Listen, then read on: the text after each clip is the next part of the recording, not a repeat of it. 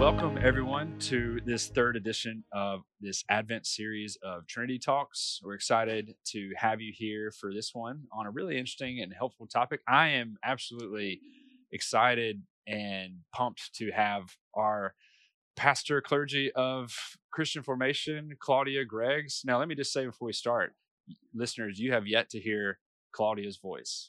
But when you hear it, you will know that that voice is made for a podcast or made for some sort of audio uh, reproduction in some sort of radio or podcast or something. So I have been wanting to have her on for a while because I just feel like, man, she's just made for this. So the radio waves, the podcast waves don't know what they're in for because it's about to happen. What a buildup. Oh, yes. My goodness. um, well, Claudia, uh, I, I think I said your title right, but just feel yeah. free to fill the listener in. You know, I'll, I'll, there's listeners who listen who don't go to Holy Trinity, but there's a lot who do, and many who know you already. But um, yeah, tell us your more of your role here uh, at Holy Trinity, the time the time you've been at Holy Trinity, yeah, and what that's yeah, yeah. what that's been like. Uh, thank you. Thanks for that question, and hello everyone. It is a pleasure to join you, and mm-hmm. I'm honored to be here talking with Tripp. Mm-hmm. Um, So my my title, I got to pick my title, All and right. it's uh, Clergy Director of, or Clergy Associate for Christian Formation, mm. because that term Christian Formation for me seemed to tie together all the things that I oversee, mm-hmm. that I'm involved with in some mm. capacity um, as an ordained person here on mm. staff. And um, and for me, that is my passion. How is Christ being formed in us? Mm-hmm. And um Uh, how how do we work with the Holy Spirit, cooperate, because it's His work, not ours, but we, our cooperation is essential. Right. Um, and what gets in the way, mm. and where are we stuck? So, um, so when it comes to pastoral care, um, you know, uh, suffering actually is an opportunity mm. for growth in, in Christ-likeness, mm. and um, and it's important to understand these things, that God will use these things we would rather hide from or, or keep from other people for, for great glory for, for Him, and also for great progress and growth in, in ourselves. Mm. So, and I've been here on staff since two thousand fourteen, but I've been around um, uh, worshiping here since two thousand five, in and out. So um, it's been a joy to be a part of this church. Awesome. Yeah, well, it's been awesome to work alongside you and learn from you. And so um, I'm delighted to, to work with you. Yeah, have this conversation some more. Curious, um, just to get to know you a little bit more during this Christmas season. Uh, Claudia, what is your favorite Christmas movie? Do you have one? Uh, and I don't know, is it your a classic or a newer one? Or yeah, what's what would be one of those favorites for you? Generally, generally with me, it's it's always going to be classic. Yeah. Um, um, so uh, It's a Wonderful Life, you yep. know, and, and I'm sure that's just about everybody's One favorite movie. Yep. Um, and I was introduced to it when I was in college, so I hadn't encountered it before, and I was just mesmerized when I was watching it for the first time. And um, there's just there there's so many Christian themes yep. throughout that, mm-hmm. not the least of which is reconciliation, mm-hmm. and I just love the way that happens, and and also we can see Christ's formation going on through oh. through difficulties. So totally. um yeah. yeah yeah I love that, and it's one of my favorites as well. I uh I always so growing up we always watched It's a Wonderful Life on Christmas Eve, so I, I feel like I wow. it's a I've tried to like keep it. Don't watch it until Christmas Eve. I yeah. just feel like it's the way the movie ends, you know, just kind of ends right on that kind of note of like, ah, oh, now I'm excited for Christmas Day tomorrow, you know? Yeah. So I've tried to always watch It's a Wonderful Life on the twenty-fourth. It's I just, love yeah. that. um, one, I mean, I, I must say like every year, every time this year, I uh, rewatch the trilogy of Lord of the Rings. the, the movies originally came out in December, so ah, some people consider it, it kind of like well, a Christmas movie. So uh, it's and this is Peter Jackson. Peter Jackson, okay, of course, good. Yeah, not uh the cartoon Ralph Bakshi or whatever yeah, back yeah, in yeah. the day. um, but no, I uh, so you know, just got to throw that in there somehow, some way. But yeah, so excited to have you, um, and grateful for you to be able to join us today. Um, just to recap a little bit, catch us up to speed, provide some context before we dive into some things. You know, if the listener is just listening to this one for the first time and hasn't listened to the previous two, uh, we're going through the Collects of Advent again, and we're you know, walking through the Advent season. And Advent historically and properly is understood as the advent of God in the flesh and the incarnation. That is what we're ultimately leading up to in the feast of the Nativity on Christmas Day on the twenty-fifth, of that baby in the manger being God among us as Emmanuel. But what Advent also does is it it helps us reflect on other advents of God throughout history and, and the coming history. So you've got, yes, the first Advent, but then the second Advent of Christ and our hope for his return. And what I walked through in previous podcasts was just this prospect of, well, there's Advent happening throughout all of Scripture, and something a uh, few different theologians throughout time have noticed, uh, not least being uh, Fleming Rutledge. She's really helped me thinking about some of this stuff, and also this bishop, uh, John Priddo, back in the day. But uh, there's the prospect of, yes, Advent of God in the flesh, but Advent of God in our hearts through the means of word and sacrament. That's something we talked about last week with Caleb. Today, we're now shifting towards, so those first two things are both past and present. You know, you've got the past event of the incarnation, our past lives or whatever. And then you've got the present moment of, you know, we can ongoingly experience this in the present day through means of God's word and sacrament. Now we turn the page to the future of God's advents, if you will, of both the advent at the hour of our death and the advent at the day of universal judgment. Dun, dun, dun. And this is the topic now of this third week of the Advent at the hour of death. And the listener may be thinking, what kind of Advent podcast is this? This is not what I was expecting. But just to refresh, you know, when we first mentioned that in that first week, you know, Mark, the Gospel of Mark talks about, watch, therefore, you do not know when the master of the house comes. You know, there's this kind of, Jesus speaks of this readiness for Jesus to return. And then Hebrews nine. Uh, talks about it's appointed for man to die once, and after that comes the judgment. Advent is not to be a fearful, you know, expectation of these things, but it's when the within the context of the present, or sorry, the past, the present, and these future comings of Christ that we start to think about our mortality. Yes. In that very first collect, I don't have the exact language in front of me, but it talks about like, in the time of this mortal life, you know, that we put off the works of darkness, put on the light, you know, this opening of this penitent season of Advent. There's this language of our mortality. Yes, we're, we're supposed to know of. What time it is. Yeah. I mean, our, our entire lives as Christians. So sorry to interrupt. No, no, you go absolutely. Ahead. And that's yeah. what, you know, Fleming Rutledge, but also many theologians throughout time, what Advent is doing again is it's, it's our, uh, it's locating us on a map, yes. you know, and I, I yeah. like Advent thinking of it. It is the Christian New Year, right? And you're starting to yeah. refresh yourself. Okay, who am I in relationship to an eternal God? What is my temporary life in relationship to an eternal timeline, you know?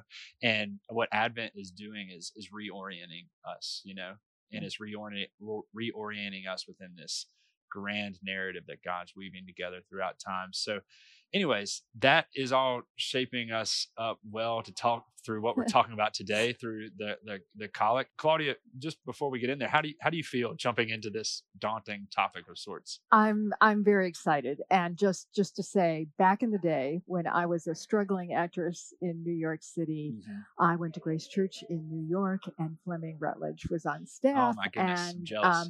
Um, I got to hear her preach, and I went to her Bible studies, and it was it was transformative for me. So I just love the fact that um, all these years later, we're we're referring to her, and um, I'm excited for this conversation. And and I also want to say that um, that Advent is something to be sober-minded about, but not fearful, right? Because judgment is also about God setting things right, mm-hmm. and I so need that in, in in me, and the world needs that. Mm-hmm. So uh, I, I find it uh, a sobering and ultimately hopeful thing, discussion. Yeah. So I hope that our discussion today will be that. Absolutely. Um, well, Claudia, do you mind just reading this or praying this collect for us? And then we'll make some observations and uh, just point out some things that stand out to us. But do, do you mind that? Not at all. And you're going to have to give me a second to find it. Okay. Oh, yeah, there we are. Okay. Third Sunday of Advent. Yep. Um, O Lord Jesus Christ, you sent your messengers, the prophets, to preach repentance and prepare the way for our salvation. Grant that the ministers and stewards of your mysteries may likewise make ready your way by turning the hearts of the disobedient toward the wisdom of the just, that at your second coming to judge the world we may be found a people acceptable in your sight. For with the Father and the Holy Spirit you live and reign, one God, now and forever.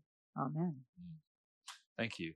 Now, uh, audiobook uh, professionals out there, you can't steal Claudia. I know she just sounded amazing as she read through that, uh, but she's ours, so you can't have her. Um, but yeah, Claudia, thank you for reading that. It's such a beautiful word here, um, beautiful prayer.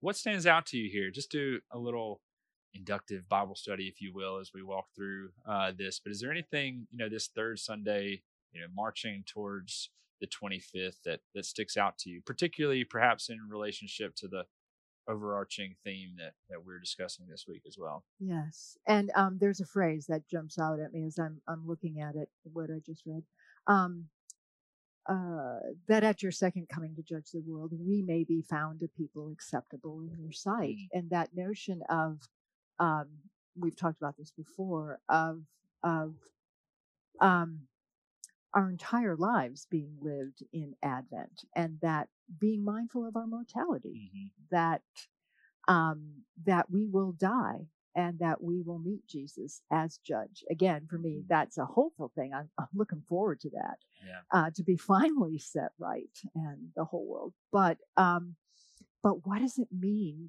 to um, be found to people acceptable? Mm-hmm. And so.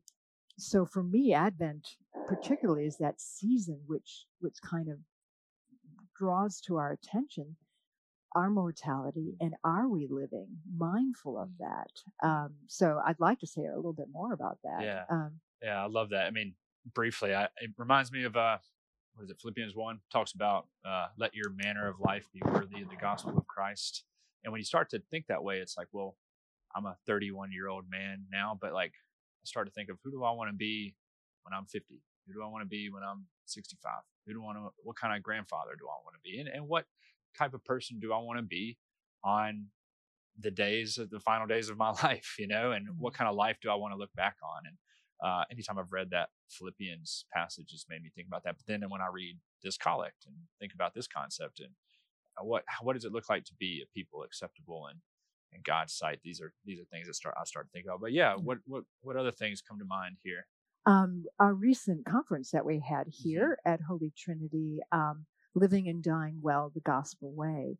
Mm-hmm. And um, in fact, if you go to our website and go to the sixty plus page, um, you'll find a link to the um, the conference workbook. And so there's There are all kinds of good things that actually some of those I'd like to pull out right now yeah, and talk awesome. about. Um, the fact that um, uh, uh, does Jesus have access to everything in our life? Mm. Uh, that's a good check to do at a time like this in Advent. Um, you know, uh, does he have my my my uh, credit cards and yeah. my my bank accounts and debit cards and all that? And does he have my loves? Does he have it? Does he have everything? Because that's part of living mindful of our mortality is is is giving is is making sure that Jesus is Lord mm-hmm. of our life and not anything else. Right. And if we have things that we're kind of holding to ourselves and that's just our little thing over here, then then he's not Lord of our life. Mm-hmm. And um, so that's a very good thing to do. To just to, to ask yourself that, is there anything that I'm withholding from Jesus that that that I am not allowing him to be Lord over um, and direct me instead of me directing him about whatever it is?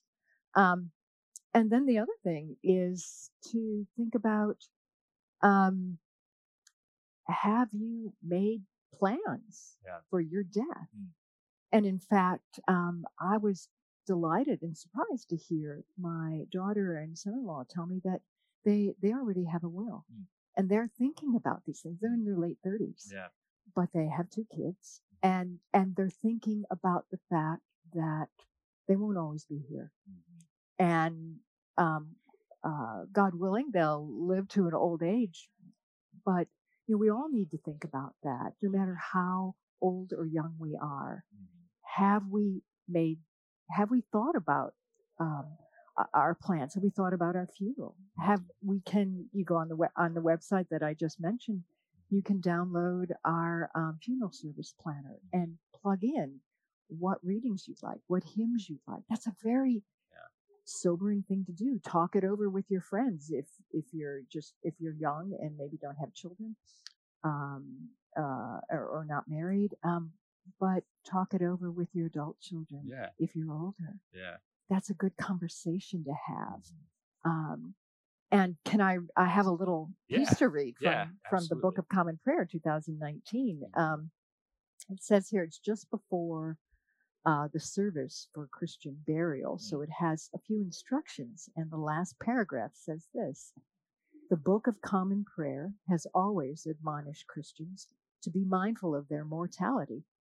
It is therefore the duty of all Christians, as faithful stewards, to draw up a last will and testament, making provision for the well-being of their families, and not neglecting to leave bequests for the mission of the church mm. so that it can continue. Mm.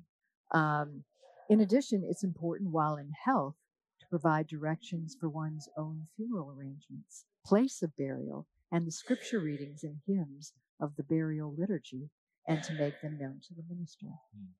So that's, again, that doesn't, it isn't just for people who are perhaps in their last third or Uh, of life or quarter of life, but it's for everybody. Yeah, all adults. Yeah. Well, thank you so much for that. I mean, I, you know, sitting on maybe the, I don't know where the Lord has me in that thirds right now, yeah. but earlier relatively, yes. you know, yeah. in the scheme of things, you know, I, when I, I remember that conference, the, the title, Living and Dying Well, you know, people my age or those listening might be in their twenties or thirties, you know, we like to talk about that first half of that equation, like living well. Like you go to anyone's Instagram page, like, what is it? It's always living well. It's always, what vacation did you just do? I mean, my, I think my last Instagram post was our vacation up to Glacier in Banff National Park, which nothing wrong with that. It was, a, it was a great vacation. Yeah, I'm a fan of that. Yeah. But this is what you see is like, okay, what, what cars do you have? You know, what, did you get married? Did you get that PhD? Did you get that grad degree? You know, like that's what you have. That's what you put out there,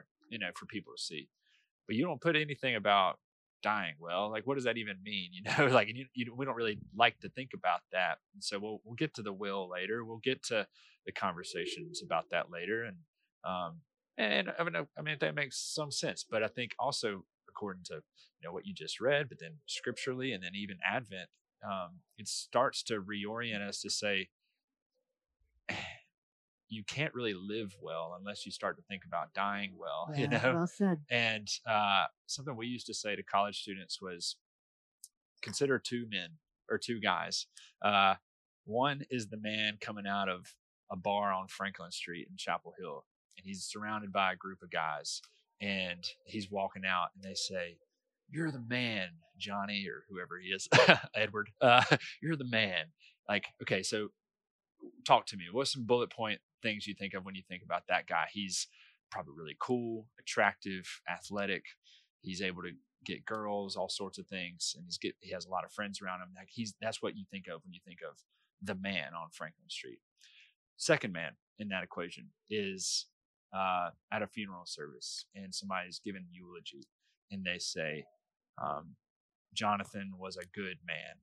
Uh, what are some things you think of at, at, with that person? He was probably, he was, he was disciplined. He, he cared for his children. He was devoted to his wife. He was a servant to the community. He, um, humble, humble, you know, there's, you know, there's in, there's a discipline, you know, and there's a, a faithfulness, there's yes. a committedness to that person, you know, and you, you just start to think about like, what type of man do you, do you want to be? You know, yes. like, yeah. and sure, like, hey, it's, when you're eighteen to twenty-two, like the good man is all, or the man on Franklin Street is all you can kind of see, you know, but yeah. like, and strive for, I right. mean, that's, that's the goal, right? Rather than the goal of a well disciplined, well-lived life, right? Faithful life. And yes. it's like, man, that, that's always struck me. It's like, what type of person do I want to be? You know? And, yeah. um, I do want to be, I mean, it would be a joy. I mean, I, Tim Keller passed away this year, and I was just like, man, he's a man who lived a manner of life worthy of the gospel of Christ. And if somebody could say that about me, like, that's who I want to be on that day, you know.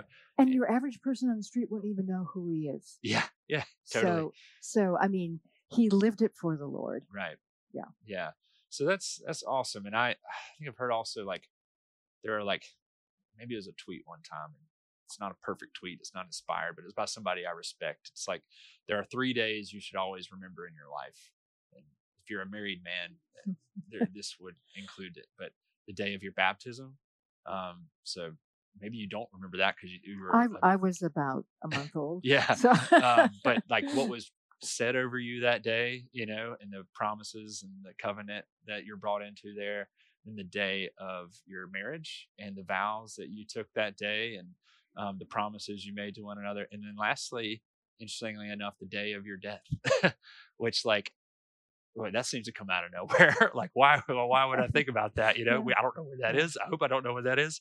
Um, but it's just, a, again, it's all this conversation that we're talking about. It's like, you know, past, present, future, like thinking about our mortality, it, it does something to our, our present and how we live now. Yeah. Um, yeah. And yeah. It, it's, it's not about being morbid. Yeah. Uh, people don't understand that. Um, I can, I think our culture is, is, Uh, both fascinated and intensely fearful of death. It, yeah. They just don't know what to make of it. And and it isn't, it is something um, like uh, another example. Are are you living a life of reconciliation?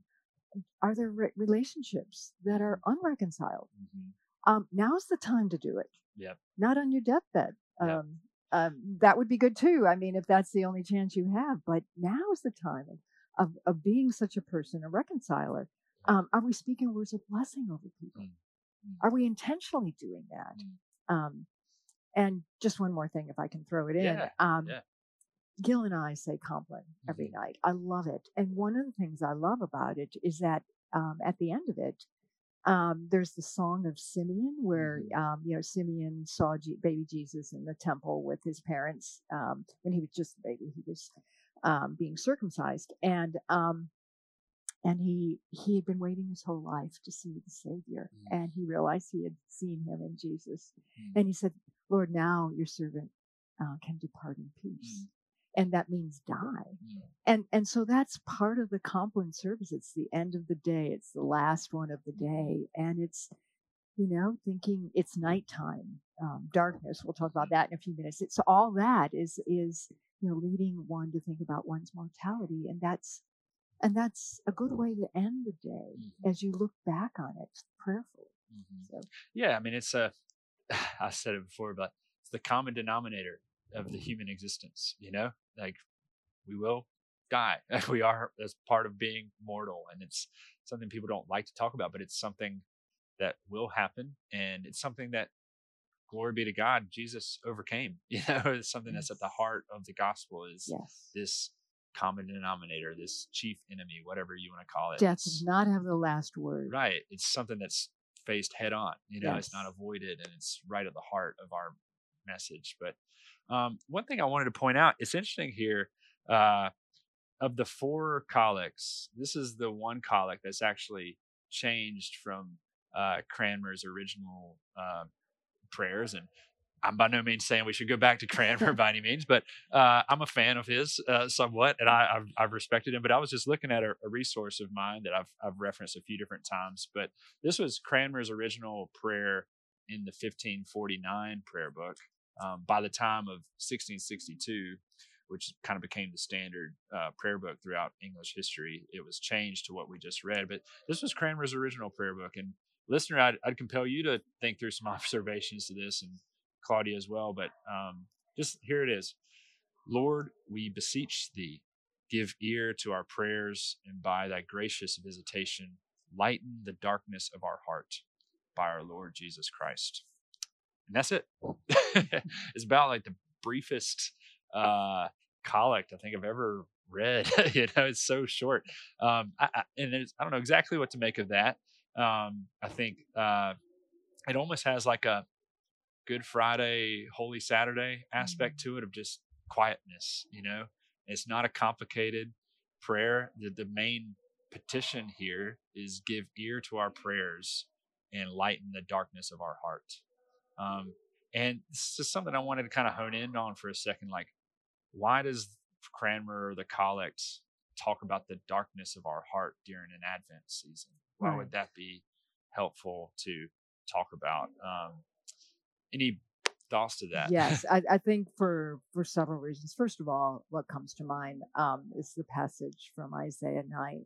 The people who walked in darkness have seen a great light. And that's, of course, Jesus, that we Christians who look on that. And, um, but also the, I mean, the darkness, the darkness of our hearts is uh, due to sin, um, our own sin, the sins of others against us, because we re- react to those sins against us. Um, and also the evil we encounter day to day in our world. All that is, is, I think, part of that, at least how I would see it. Don't I don't know exactly what Cranmer was thinking, but yeah. that certainly is a biblical thing, mm-hmm. theme, um, darkness and light. And um, so I, I, it's it's it's important that, again, during this season of Advent, that that we're looking at our sin, mm-hmm. that we are looking at who we have not forgiven. Again, this this notion of reconciliation. Uh, forgiveness is the first step. Sometimes reconciliation isn't possible, but w- it begins with our forgiveness. And, and are we holding things against people? And that adds to that darkness in our heart if we yeah. are, if there's unforgiveness. Yeah. Um, go ahead. Yeah, I love that. That's so good. It, and it reminds me of that, uh, the Joy to the World, um, that little lyric in there, the let every heart prepare him room. You know, that's part of what we're doing in Advent. And, yes. where there is remaining darkness in our hearts, you know, that hasn't been, that we're covering from the light of Christ, you know, um, we're, we're not allowing, you know, Christ to, uh, for us to prepare room for Christ to take up in our own hearts. So um, I love that. And then just this little prayer here to lighten the darkness of our heart. It, it reminds me of uh, Psalm eighteen. That's kind of where it gets the um, context for this, but just reading some of the verses before that is quoted, the psalmist just says, with the merciful, you show yourself merciful. With the blameless man, you show yourself blameless. With the purified, you show yourself pure. And with the crooked, you show yourself, you make yourself seem torturous. You, for you save a humble people, but the haughty eyes you bring down. For it is you who light my lamp. The Lord, my God, lightens my darkness. Mm-hmm. Um, so the, the prayer Cranmer here is, is like a hyperlink back to this yes. psalm of like yes. this this humble message of um, God being merciful, but also not um, denying, you know, the crooked that He will have justice towards. But it's a it's a humility that the Lord is after, and that He's um, here to to lighten those darkness. Um, turning a little bit into some practicals and yeah. meeting people where they might be. You know, one of the things I like about this third Sunday is it just acknowledges a reality like, like you were talking about. It's almost, it makes me grateful. Like in scripture, there's Ecclesiastes, or there's Lamentations that like, yeah. I'm grateful. Like the Bible acknowledges that like life is hard sometimes and we can't totally explain it. And there's a realities under the sun that are very frustrating, and like shepherding the wind and trying to grasp after vapor that just seem meaningless. And Um, I'm grateful that scripture has stuff like that in there. And I'm in a similar way, I'm grateful that Advent isn't just about hope, joy, love, peace. It is those things, but it is about a realism of some things, you know, and I'm grateful yes. that it at least speaks to that. So I know that Christmas can be a dark season for some. It can be lonely, and just even the nature of at least living in North Carolina, it gets darker and colder as the days go on. And Um, everybody likes to put on a face and put up the lights around the house. Um, but a lot of it, especially in Bible Belt or the Western world, can be a facade, you know, or it could just be a cultural right. expectation. So right. everything's um, perfect. Right. Yes. And so, yeah, just acknowledging that like Christmas can be a dark season for some. You know, how might considering hope in the light of darkness encourage us during this season? Yeah, I think there are actually some things we can do to be be thoughtful about people around us, because, you know, during this time between now and Christmas, which which we call Advent, mm-hmm. um, there's so much pressure. Um, there's uh, pressure at work for people who have uh, end of year expectations to meet, and um, pressure about getting ready for Christmas, and um, again, which is not part of Christmas, but which we put on ourselves. And I think in the midst of all that, if we can ask the Lord, Lord, how can I bring your light into someone's darkness today? I think that's a really good way to start each and every day of Advent. How can I do that? And and who might need just someone to come alongside them and spend some time? The greatest gift I think we can give people, especially during this time, is is time. Mm-hmm. And and just ask them about themselves. Mm-hmm. And and like with the question you started with, ask them to talk about any tradition that yeah. they had growing up. Ask them, you know, to because for people, particularly if people are older and elderly, um, all they have right now is is the past mm-hmm. to think on. The, the the future is very short, mm-hmm. and and to be able to give an, an opportunity to talk about their past in a way that where we listen. Yeah, um, that's that. Giving that gift is very important. Yeah, time and and presence. Yes, you know, that's that really is like incarnational, if you will. You yeah. know, it's yes. uh, being in the same physical space, you know, looking at somebody in the eye and, you know, having actual conversation with them. Uh, yeah, that's a real beautiful thing in this time. And um, while, yes, somebody may have the lights up outside and uh, have everything together, like inside, they might be a lot more lonely than you realize, you know, and everyone is fighting through some of that darkness, but you have the opportunity to give Christ's word to them or be that light in the darkness, you know? So um, it's just a beautiful thing about the, the encouragement of the body that we can be to one another during this time, you know? And I'm curious your thoughts to this. I mean, it's something I consider during this time, you know, you think about an Advent wreath and there is the, all those things like hope, love, joy, et cetera.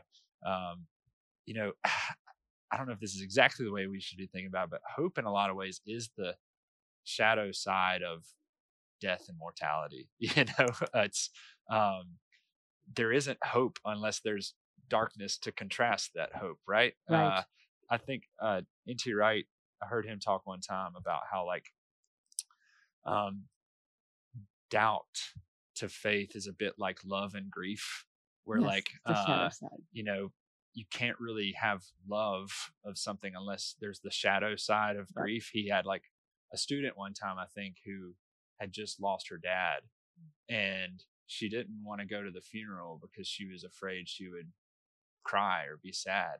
And he was like, of course you'll cry, like, because you loved your dad. Yes, like absolutely. To not grieve is to not acknowledge that you loved him, you know?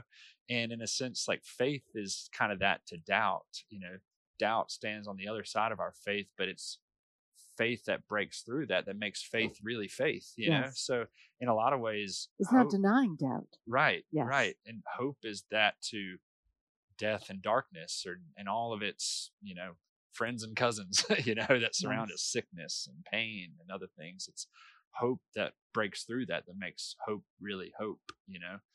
I know I mentioned Tolkien a little bit earlier, but mm-hmm. I can't help myself. And interestingly, Fleming Rutledge was a bit of a Tolkien scholar herself, so I'm just echoing her here. But Tolkien, he coined this term called uh, eucatastrophe. Uh, and eucatastrophe is just, there's that uh, prefix there of eu, like in euphemism. It, but the eucatastrophe is the the good catastrophe. It's the it's the turn of the story um, from utter catastrophe um, that is that kind of breath of hope. It's the what Tolkien would call is the hope unlooked for. It's kind of at the, the at the bottom of everything. It seems like everything's to despair. So the example in the books is always uh, Frodo destroys the ring and the mountain is collapsing on them, and it seems like everything's over. And Sam says to Frodo, "You know, I'm glad you're here with me, Mister Frodo, here at the end of all things." And then at the last second, the eagles. You know, you see the eagles fly in and they they rescue them. The eagles are always kind of this like oh, breath of hope to something yeah. new and creative and, and life-giving. It's not the end of the story, but it's kind of this like, oh, this doesn't have the final say. Like there's there's more to this, you know? And for Tolkien, interestingly enough, he would always say the incarnation is the eucatastrophe of human history, that at just the right time, you know, Christ was born of a woman, you know? And there's this like, this breath of hope to human history, that death doesn't have the final say, that darkness doesn't win, that the light does shine in the darkness and the darkness cannot overcome it. And then he would say that the, res- the resurrection is the eucatastrophe of the story of Christ. Uh, so, you know, I just, I love that. And it's always spoke to me, and it's, it's speaking to me now. Just like, um, when we think about our mortality, we don't do it just to dwell on that, but the, the light that breaks through that, you know, the hope that breaks through that, you know, and it makes hope really hope. Um, so anyways, I, I'm sorry I nerded out on you there. That's all right. Tolkien, but just is, am I, is that tracking? Is that, yes, is that yes. theologically true? Yes, or, yes. Yeah. And, and it's the sense of, um, we are living in the darkness, but if we see only darkness, we're going to be cynical and disillusioned mm-hmm. all our life. And here I'm quoting uh, uh, uh, Fleming, because yeah. I remember forty years ago, a sermon mm-hmm. she she preached on that. Um, and we have to have to expect that hope and actually kind of see it on the horizon coming toward us mm-hmm. in the sense of, and, and it's that kind of double vision and being able to acknowledge the darkness, but also to live expecting that hope, expecting those eagles to come in, yeah. um, uh, of, of knowing that, that Christ can redeem anything. Mm-hmm. And um, again, that we will all die. Um, and there are awful things that happen in the world. Mm-hmm. Uh, but we as Christians are called to see both things mm-hmm. at once, um, and, and to live our lives with that expectancy, with that hopefulness mm-hmm. as we acknowledge the darkness. And yeah. that's, that's a, It's, you know, it's a, it's a kind of a, uh, a narrow path that we walk, and, um, but it's important to stay on it yeah. and to remind ourselves. Mm. I love that. I, and I just love how the depth of the Christian message here, like, it, and I, sometimes this is misrepresented. It's not a cheap hope, you know, like it's, it's a hope that like recognizes, no, like there's a lot of really bad things that can happen in this life, and a lot of terrible tragedies and pain and envy and uh harsh words and all sorts of things. But it's, I think sometimes the skeptical argument is like, oh, Christians are just, you know, hopeful romantics, like, or something like that. But I think the most rich Christian tradition, think of somebody like a Dostoevsky or somebody, like, man, the dude like saw the darkness, yes. like very, very, yes. very mindful of how bad humans can be to one another. And that's like Good Friday is that, you yes. know, it's how awful and cruel humans can be to one another, but still there's hope behind that, you know, and there's life behind that. And I just, I love that about the depth of the gospel here and the depth of Advent, you know, that like in, you know, this teenage girl, like confused, you know, in uh, this um, Nowheresville in Israel, there's this baby born, you know, that like there's uh, mystery and beauty and the divine in the ordinary, you know, and this is really cool. Yeah, that no one took note of yeah. at the time. Yes, yeah. yes, yes. And and also this this notion of um uh that Christians Christians we're called to be joyful, not happy. And there's a difference between the two. Yep. And and the joyful, I mean, Paul writes about joy, rejoice always, he says, on several occasions, and one of which he was in prison writing this. Mm-hmm. So he wasn't happy. He wasn't delusional about his circumstances. Right. He was joyful mm. because he knew the joy of the Lord, and that the Lord was his strength, mm. and that um, and that's what mattered about his life. Mm. That that he would he would see that and hold on to that and live his life mm. no matter what was around him. Mm. So. Love that. Well, Claudia, this has been really helpful and encouraging for me. Uh, I'm curious. We did this with Caleb as well, but you know, do you have any just pastoral takeaways? You know, we're now in the third week of Advent, or preparing for it. Like, so it's kind of the second half of the Christmas season. People are getting their gifts at the last minute, yeah. or, uh, you know, doing their last little family get togethers and stuff like that. So it may feel like, oh, well, it's kind of passing me by, you know, but what are maybe some pastoral takeaways or some practical things maybe people could be doing or considering over the next two weeks or so? Yeah, I think maybe do a, a, a check and say, what really matters, Lord? Yeah. You tell me. Yeah. I've been deciding. For, I, I I don't want to put that on anyone, but I yeah. know me that yeah. I've I've been going through things. Okay, I'm gonna I'm gonna stop. Take take a check here, and you tell me what really matters? What do I really need to be doing right now? And it's never too late to ask that question in the season of Advent. Ask it on, on December twenty-third. It's okay. Um, and don't beat yourself up if, if you hadn't asked it before and you find that you've been kind of holding the reins very tightly. Um, it, it, it, don't look back. Look up and look forward. So that's what I would say um, in particular. Yeah. Awesome. Good deal. Um, you know, you mentioned earlier just checking in on people or, you know, yeah. maybe even relatives or other thing, anything yeah. more you can say to that or like how, yeah, what does that look like? You know, if you know that someone's perhaps lost a spouse or even a child in the past year, I mean, this is going to be their first Christmas mm-hmm. uh, without their loved one. Um, check in on them and don't, and don't ask, you know, the usual question, how you doing? Right. Just come say, can I come over and just hang out with you? Mm-hmm. And just, again, it's the gift of time. Mm-hmm. Um, and, and invite them to say anything they want or nothing at all, or, or, or let them decide what you'd like, what you, that, what they would like to do with you. Mm-hmm. Um, that's, that would be a real gift. Mm-hmm. How can I help you? Yeah. yeah. Mm-hmm. I love that. I mean, I, I've been considering a lot as I get older, um, and my family gets older, um, I think I heard somebody say one time, like, you can really know somebody's character by how they treat their aging parents, you know, um, and uh, especially around these holiday seasons. And I know people may have complicated relationships yes, or people live far absolutely. away, but, you know, there's, you know, if you have the ability to go see that grandparent who I, I'll say I, I have a grandfather right now who is deaf and can't really talk, and it's sad. He's lost a lot of ability to be his normal self that I grew up with. But like, hey, yeah, I'm going to go over there and we're not going to be able to really talk about anything because he can't hear me.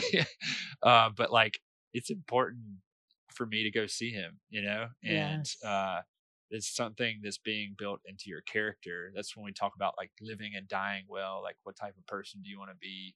Um, and I want to be the type of man who, you know, my kids see me going to see their, their grandparents. Mm-hmm. And uh, I think this that can get lost on people during this season in the midst of parties and the rush of everything. But something about that just helps us slow down and just keep not only our mortality in mind, but what you mentioned, like what it's what it's what it's really all about and what it's what life's really all about, right. you know, reorienting ourselves in that way. So and yeah. doing something like that also is a way of addressing uh, fear of death, because when we're with someone who's lost their their some of their faculties, mm-hmm. it's just a reminder of where we're headed, and to, and it's a very vulnerable um, s- situation to be in, and to enter into that someone else's vulnerability and difficulty.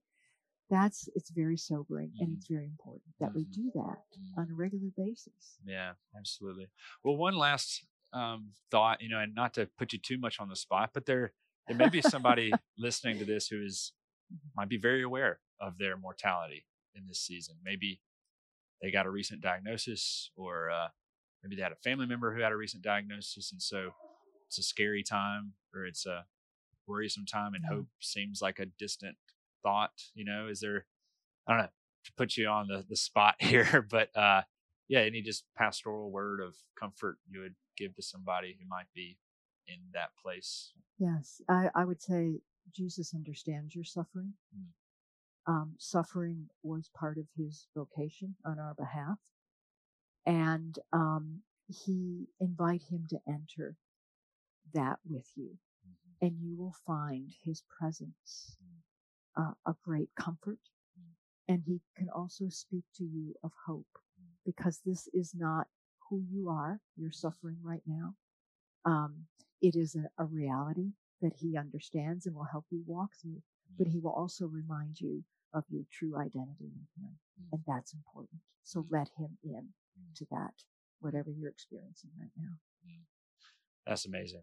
Thank you for that. And I mean, I just reminded of that there's a little phrase there in Cranmer's prayer, but it's by your gracious visitation that we we can pray for him to lighten our darkness. So there's there really is something about the baby, you know, in this teenage woman that's born on that day, who we see, I think I preached recently, it's not God surrendering his divinity, but clarifying it. You know, it's, mm. it's uh, oh, I us like, like seeing God for who he truly is, and that he enters in, and that he, like you said, he, he knows. It's not a, a distant sympathy, but it's a very present empathy, you know, that we see in yes. that child. And yes. uh, there's both, there's a, there's thing, there's grief, but also faith or love happening there. There's hope and death, and there's uh, um, love ultimately we see in, in him as well. So Claudia, thank you so much for this time. I uh, I know for myself it was encouraging. You're welcome. Um, it's been a pleasure. Yeah, this has been absolutely. so much fun. Yeah, and you audiobook people, you can't have her. She's all ours. uh, Claudia, do you mind, I may have to pull it up here again, but do you mind just closing us by reading through the collect one more time? Um, not at all. Let me let me see if I can find it. I had it on one of my handouts. There it is. Yeah, I would read it, but goodness, you just, you read a lot better than me. You're very kind. um, let us pray. O Lord Jesus Christ, you sent your messengers, the prophets, to preach repentance and prepare the way for our salvation. Grant that the ministers and stewards of your mercies may likewise make ready your way by turning the hearts of the disobedient toward the wisdom of the just, that at your second coming to judge the world, we may be found a people acceptable in your sight. For with the Father and the Holy Spirit, you live and reign, one God, now and forever. Amen. Amen.